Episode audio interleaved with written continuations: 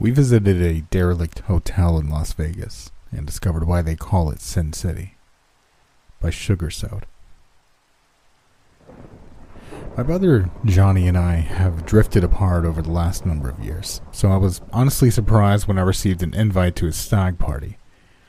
I was very hesitant about attending, but my wife convinced me that I should go. I was a little bit excited, as I'd never been to Las Vegas before, and I couldn't wait to visit some of the famous casinos. I arrived at the address that was noted on the invite and was annoyed when I discovered it was a strip club. I spotted my brother sitting in a corner surrounded by a bunch of guys whom I'd never met before. The only person I recognized was his best friend, Mark, who openly hated me. I walked over and reached out my hand to shake Johnny's hand. He just looked at it and turned his face away. The rest of his friends were smirking as I stood there looking like an idiot. I should have left then and there, but my pride wouldn't let me.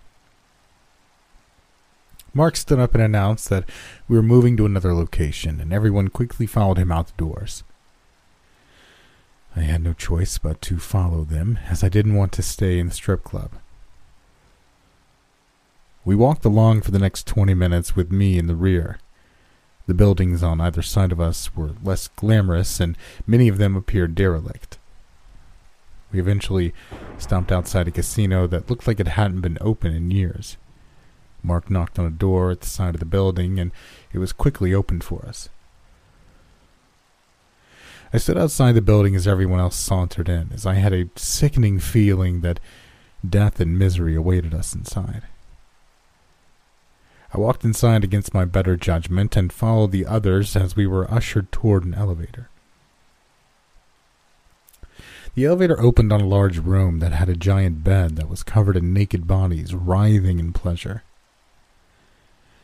I stood there with my mouth hanging open, staring at the mass of people having wild, passionate sex in front of us. One of the guys in the group quickly undressed and ran forward to join the orgy. He let out a moan of pleasure as he inserted himself into a willing hole. Within seconds, he began letting out a blood curdling scream and began thrashing about on the bed. His eyes rolled back into his skull and he collapsed on top of the woman. The attention of everyone on the bed turned toward us, and I could feel myself shrinking away from their gaze.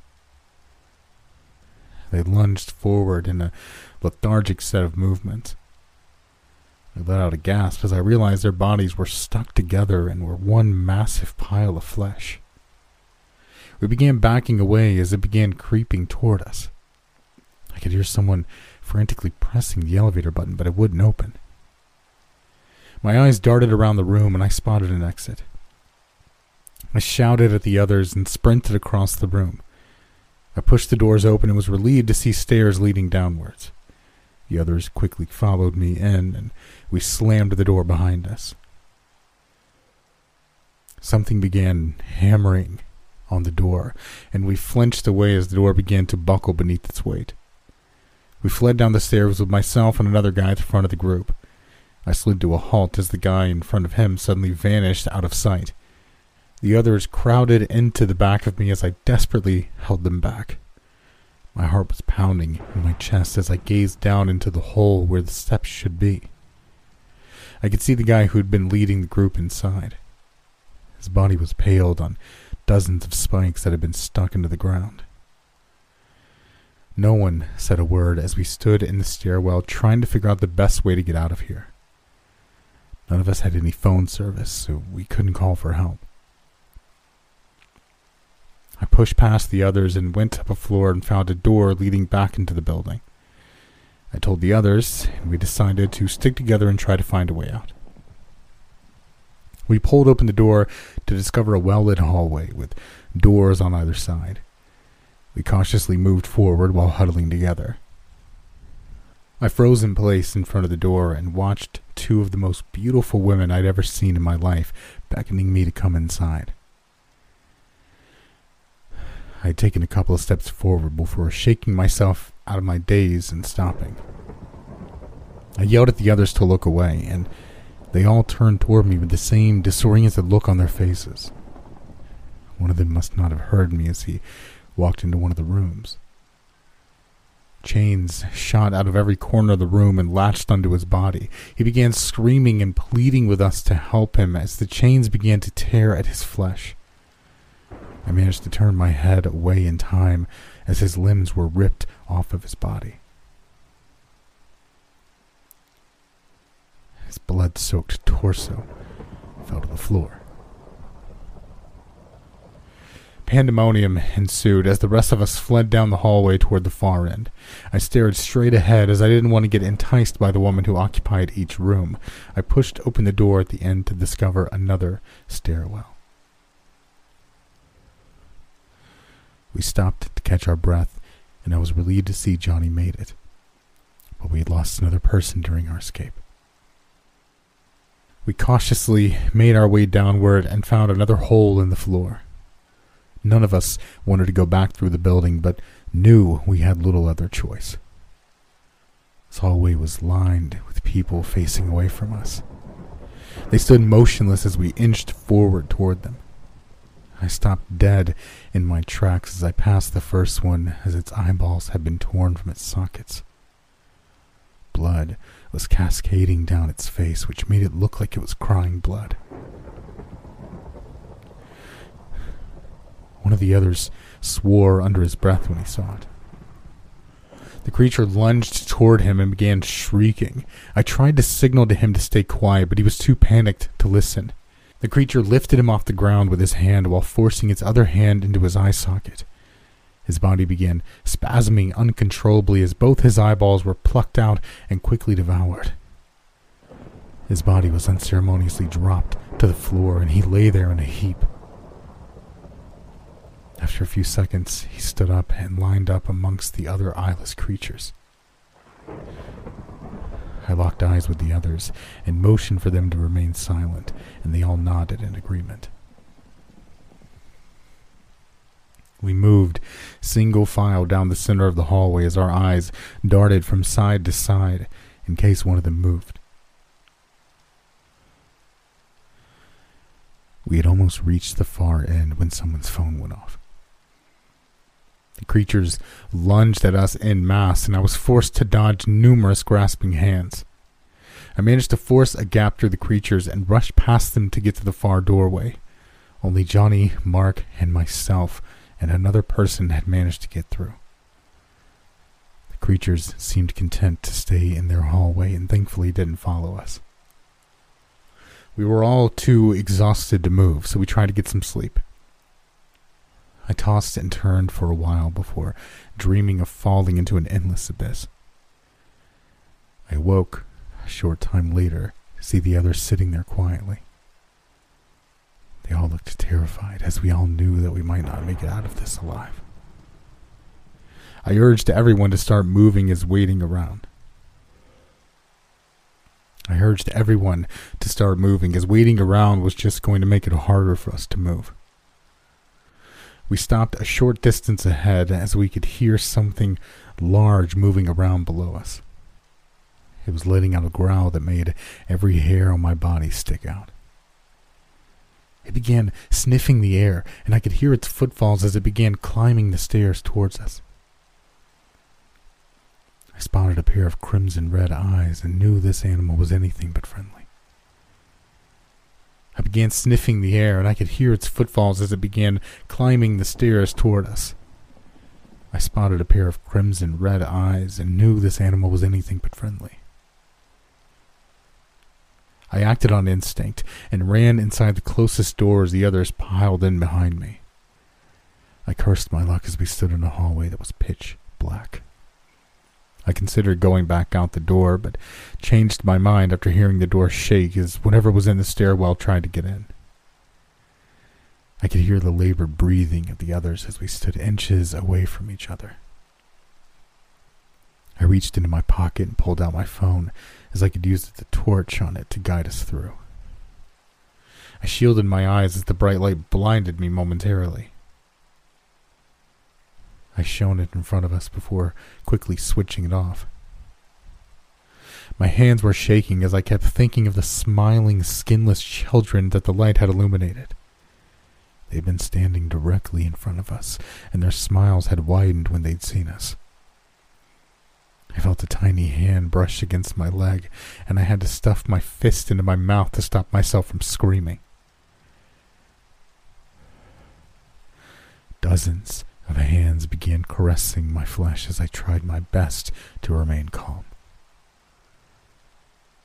Someone else wasn't as lucky as they began praying out loud. Their words were quickly replaced by screams as the children converged on them.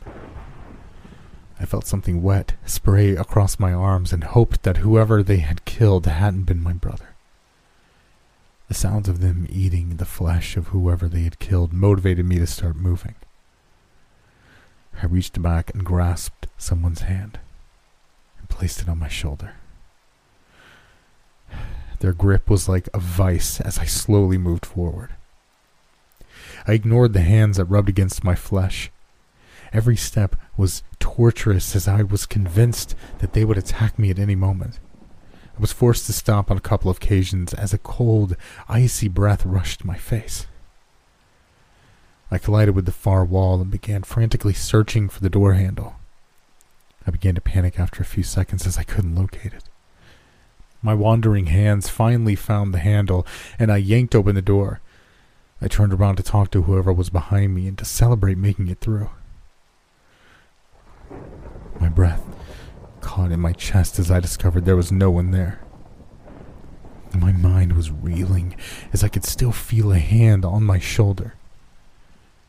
I mustered up the courage to reach up and pull the hand from my shoulder. I gazed down at the bloody stump that was covered in bite marks. I looked back inside the doorway as one of the children stood a short distance away, waving at me with the remains of someone's arm.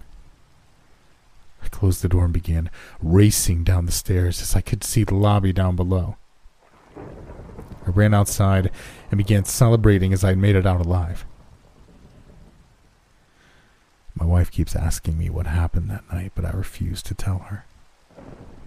Every night I lay beside her and try not to look at the pair of crimson red eyes watching me from the corner.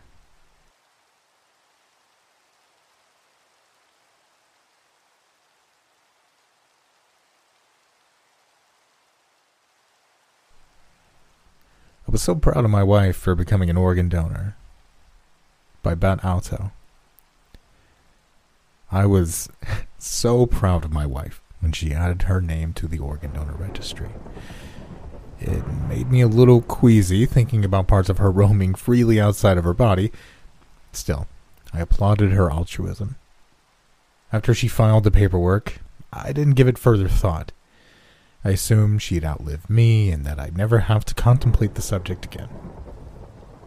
But life never works out how we expect. The year that followed the accident was extraordinarily difficult. I wouldn't wish the experience upon my worst enemy. I barreled through all stages of grief.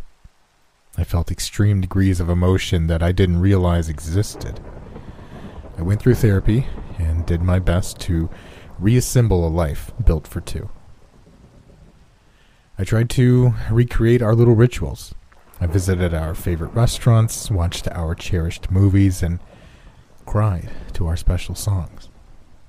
I'd spend hours sitting alone at our special spot. It was a grassy hill that provided a spectacular view of the entire valley. We used to watch the sunset here and hold hands like smitten lovers. Months went by. I persevered. I grieved and I healed. I dreaded the one year anniversary of her death. While I knew it was going to be difficult, the events of that night exceeded my expectations.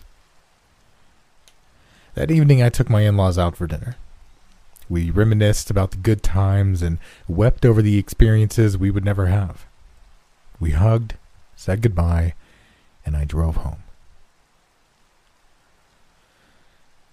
I opened my front door to my pitch black apartment and turned the overhead light on. In front of me were six people three men, two women, and a young girl. They all sat on kitchen chairs arranged in a straight line. And they all stared at me, smiling. Hello? I said. What are you people doing here? With a single, unified voice, they said, Hello, Honey Bear. The words sent chills down my spine. That was my wife's nickname for me. The last time I heard it aloud was exactly one year today. I'm calling the police if you don't leave right now, I shouted, fumbling with my phone. What's the matter? They all six said together. Don't recognize me? The synchronization of their voices was flawless. Even their mannerisms, the tilt of their head, the raised eyebrows, the pouting lips, it all perfectly lined up. I shuddered. I'd seen those unmistakable quirks on my wife's face countless times. Listen, whoever you are, this is not a good night for bullshit. Get out. I understand that you may be uncomfortable with my appearance, the six said, but this is who I am now. What are you saying? Who are you? It's me, Honey Bear, your wife. I collapsed, heavy, onto my knees. I was already an emotionally fragile wreck. This was too much to bear. That's impossible, I shouted, slamming my fist to the carpet. This is a disgusting prank. Get out. Do you remember when I signed up to be an organ donor? You weren't comfortable with the idea, but you still supported me. What are you talking about? Each of the people you see before you contains a part of me. One by one, they all stood up, uttered a single word, and sat back down. Pancreas, liver, heart, intestine, lung. The little girl stood up last and said, Kidney. Wait. So you people all received my wife's organs. I am your wife, they said. There's no one else here. My brain couldn't process this much lunacy at once. The room started spinning and I collapsed to the floor. This is impossible. It's not impossible, they said, and I need your help. No, this isn't real. This is wrong. What can I possibly do? The doctors who removed my organ still have my brain, and they're not respecting it. Every day I can feel them prodding and poking at it. Feels like an electric shock, and I lose control. Together, you and I, we shall take it back. How? I must be reassembled. The little girl stood up and walked toward me. She handed me a piece of paper. I need you to buy everything on this list. I looked at the list. A single thick needle, a long spool of cotton twine, a set of heavy duty brass chains, ten rolls of duct tape, gorilla glue, a large tarp, a canvas bag, and two flat headed sledgehammers. What is all this for? I asked. They all stood up at once, and I felt six hands on my shoulders. Honey, you're going to have to trust me. I drove my truck to Home Depot and sped way over the limit to ensure I'd make it before closing. I tried to concentrate on the road, but focus evaded me as my mind somersaulted over the implications of what I just witnessed. I missed my wife dearly, and I would do anything to see her again. That being said, I was more than a little uneasy about my wife turning into three men, two women, and a little girl. Speech was interpreted through a disturbing chorus of voices, it was still my wife. I had so many questions. How long had she been conscious for? How did she come back to life and control this flock of meat puppets? What's the purpose of this list? One question about the six people she controlled lingered uncomfortably at the back of my mind. Are they still alive? I arrived at the Home Depot and sprinted inside. I grabbed one of their oversized shopping carts and went to work. I found everything on the list, and I put it all in the back of my truck and raced home. I opened my front door and found the six of them still sitting on the kitchen chairs. Fantastic, they all said at once. Honey, can you turn on the back light for me? They all stood up in unison and walked single file outside. I turned on the light and saw them standing in the backyard with the supplies I had just purchased. I was transfixed as I observed their gruesome labors. One of the men laid horizontal on the ground. He set his legs straight and placed his arms at his side. The little girl then tied his legs and feet together with the chains, clasping it shut. One of the other men laid down parallel to the first, and the little girl repeated the process. Then the third man sat on the ground in front of their heads and positioned his arms and legs so that he was spread eagle. He shuffled toward the other men, and they reached up, gripping his legs. The little girl then proceeded to use the long needle and twine to sew the men together. I winced as I watched the sharp metal pierce into the meat of the men's flesh.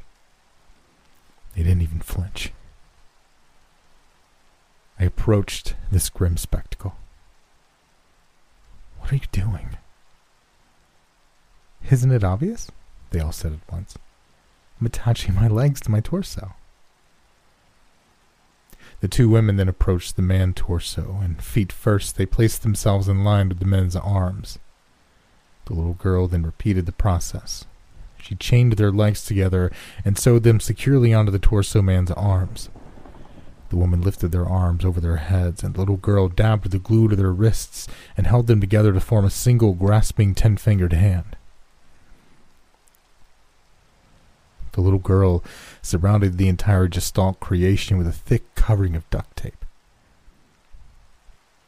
Finally, she took the canvas sack, strung it around the neck of the torso man, and hopped inside.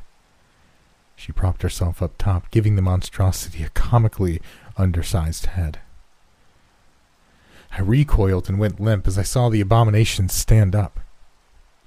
I was amazed by its flexibility. The man's legs didn't appear to struggle with the weight, and the woman's arms moved with surprising facility.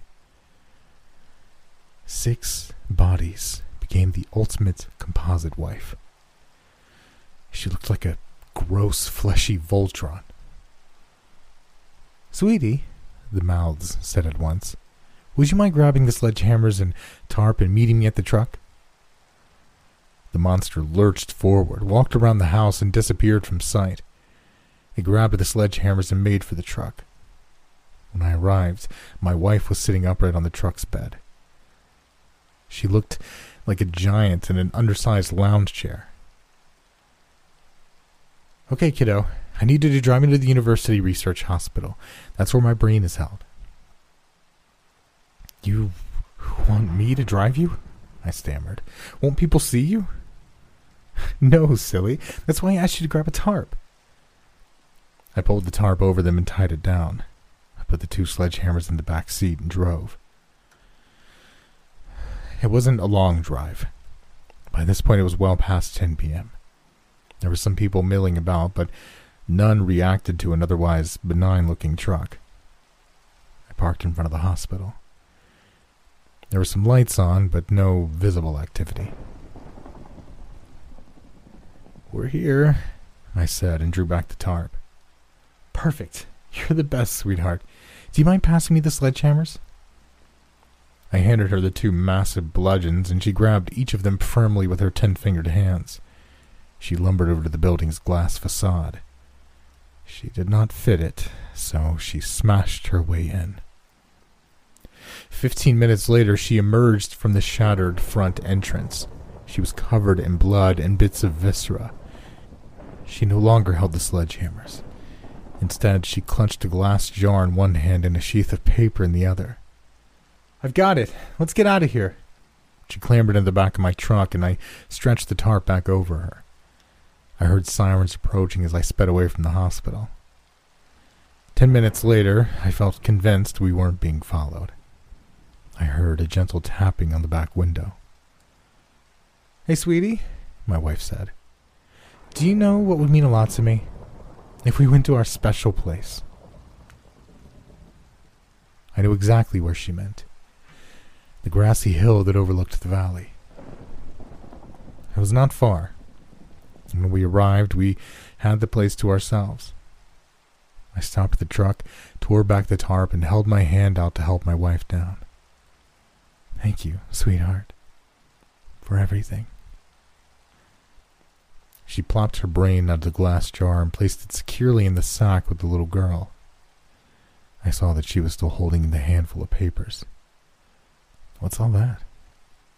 I asked. It's all the paperwork you need to set up an organ donation. I got it for you. For me? It worked for me. Maybe it'll work for you, she said. Each of her faces looked really hopeful. I wasn't sure if I liked where this was going. Don't I have to die first? I asked. we'll worry about that later, she said. She towered over me and gave me a gigantic hug. She surrounded me with her human arms, and I felt the warm duct tape bodies of six people pressed against mine. Nothing else really mattered. I had my wife back. We sat together for hours, holding hands. I sat in her massive lap, and we watched the sunrise together.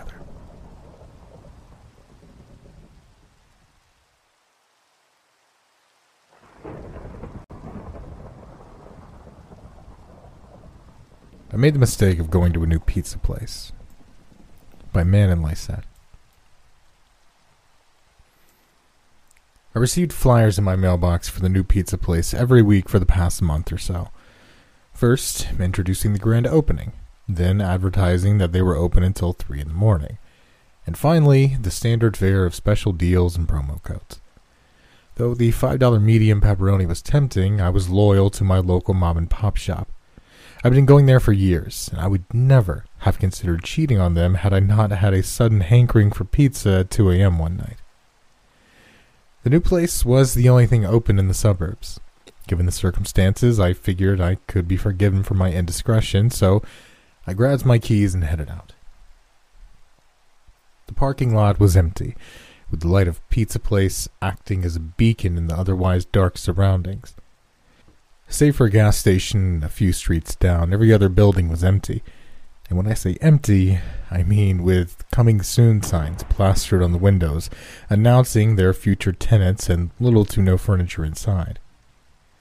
I'm sure it was fine in the light of day, but in the early hours of the morning there was something eerie about the new development. It didn't feel lived in, probably because it wasn't. They were connecting two suburbs that used to be separated by a forest and a highway.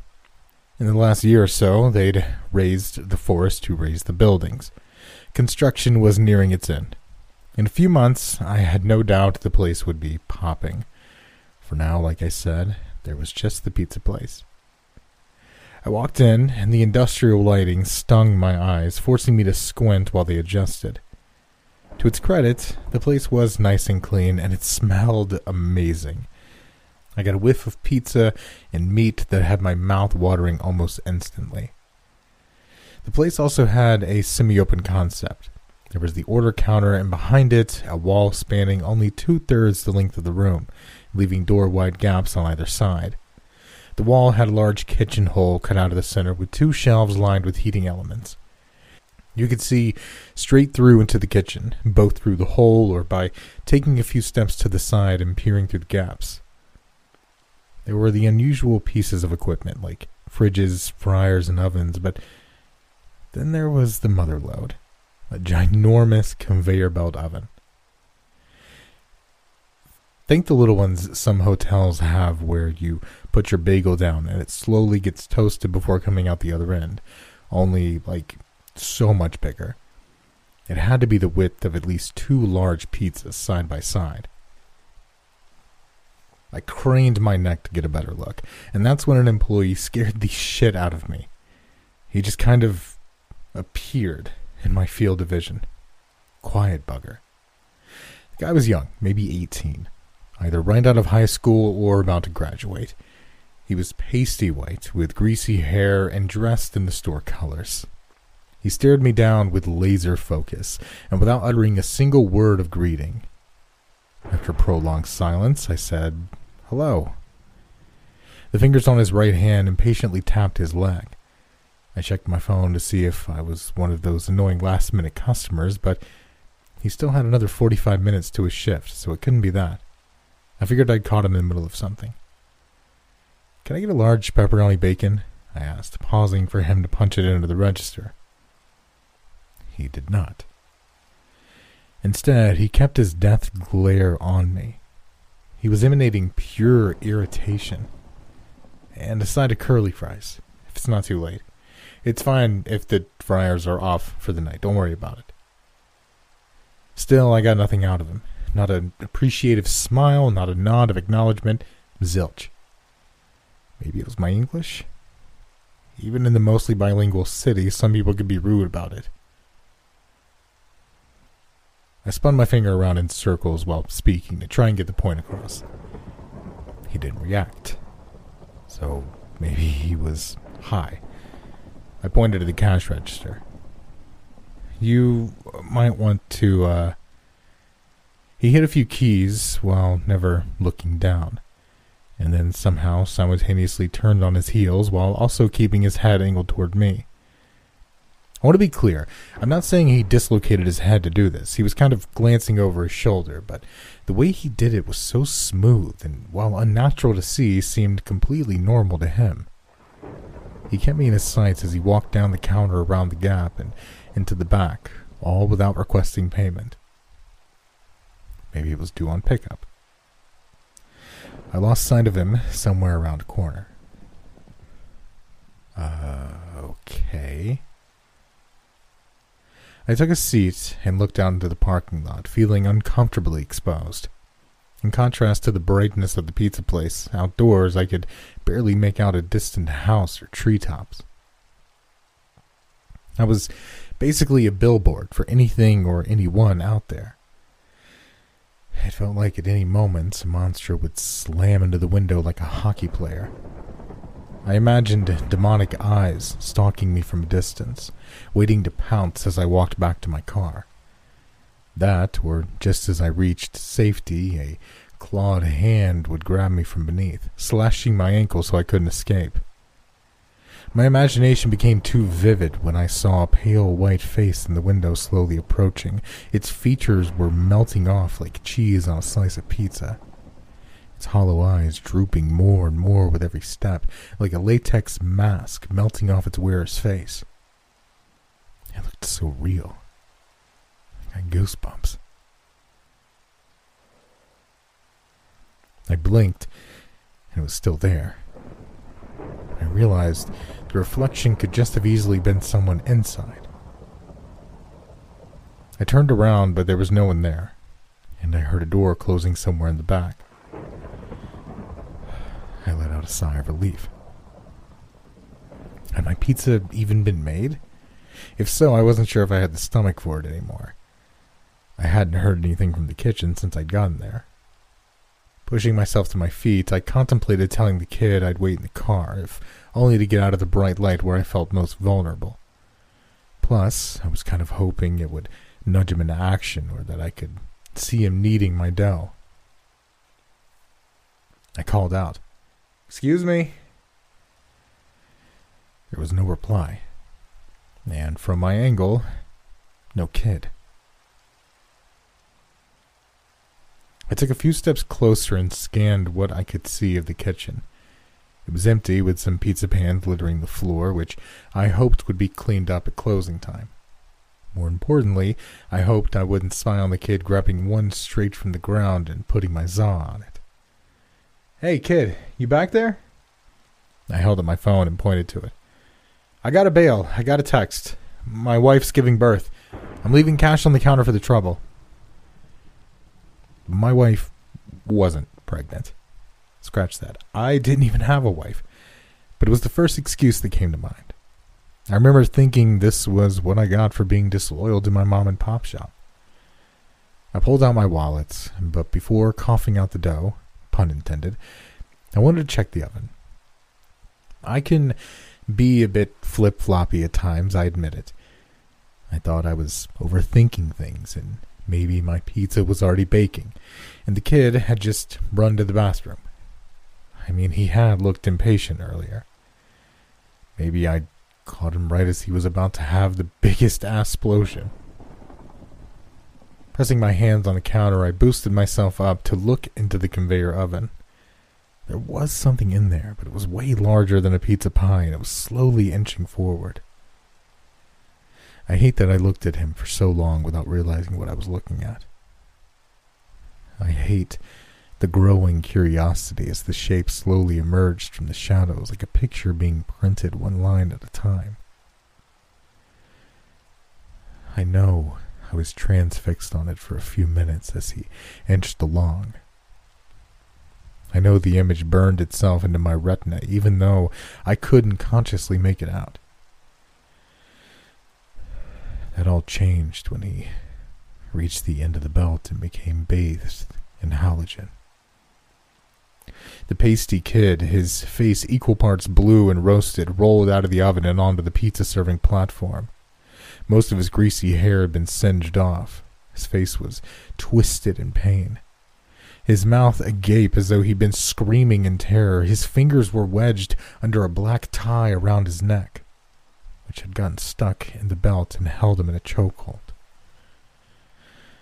It couldn't have been for that long, as I'd only just spoken to him, but he looked long dead. I don't know how I'd even know the difference. I, I just did. I heard a crack as the belt turned over and headed toward the underside, pulling his neck along with it. I didn't know if the crack was the machine or his bones. I just know the way his head was dangling didn't seem right. This time the machine failed, not strong enough to pulverize the skull and pull it in the narrow space beneath it. I didn't realize I was running out of the store until the light turned starkly to dark. It was an out of body experience. When I think about it now, it's like I can see myself from a bird's eye view running away, like I had no control over my movements or thoughts. I was consumed with terror. It wasn't until I was sitting in my car with the ignition on that I snapped back to my senses and called the emergency line. Firefighters were the first on the scene, as they typically are in the suburbs. I felt one of them gently pulling me out of the car and wrapping me in a foil blanket. They probably thought I was in shock. They were probably right. The police assured me it was an accident. It could have happened to anyone. One of them clapped a hand on my back and in what was probably an attempt at making me feel better, explained he'd likely suffocated long before he started roasting. Not sure if that really makes a difference. Here's the problem. The whole time I was there, it was dead quiet. I didn't have headphones on, I was fully alert. I never heard this kid scream or him knocking over pizza pans in his death throes.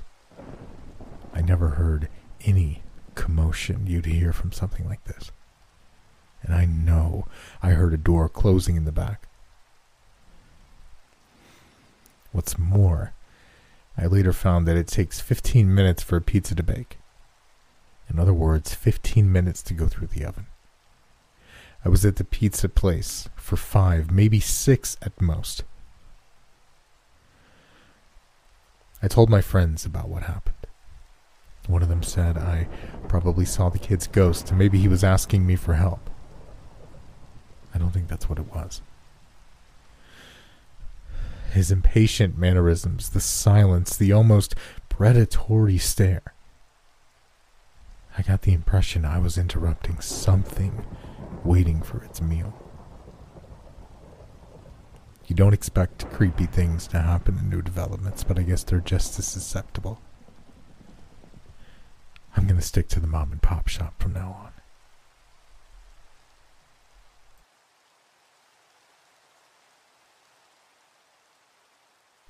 Hey everyone, if you enjoyed tonight's video, be sure to leave a like and share it with someone that you think would enjoy these stories, or just any story on the channel, really.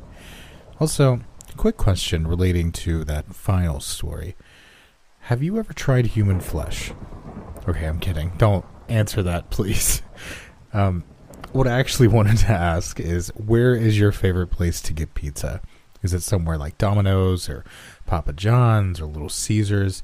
Or is it a little mom and pop shop like down the road somewhere that just has a special feel to it? Something special about it. Let me know down in the comment section below. I'm a Domino's person myself, but that's just me. I'm being pizza is pizza if we're being honest. Let me know down in the comment section below. And remember, leave a like as well and share it with someone you think would enjoy. It helps out a lot. Hope you all have a wonderful day, afternoon, or evening. And as always, stay safe out there.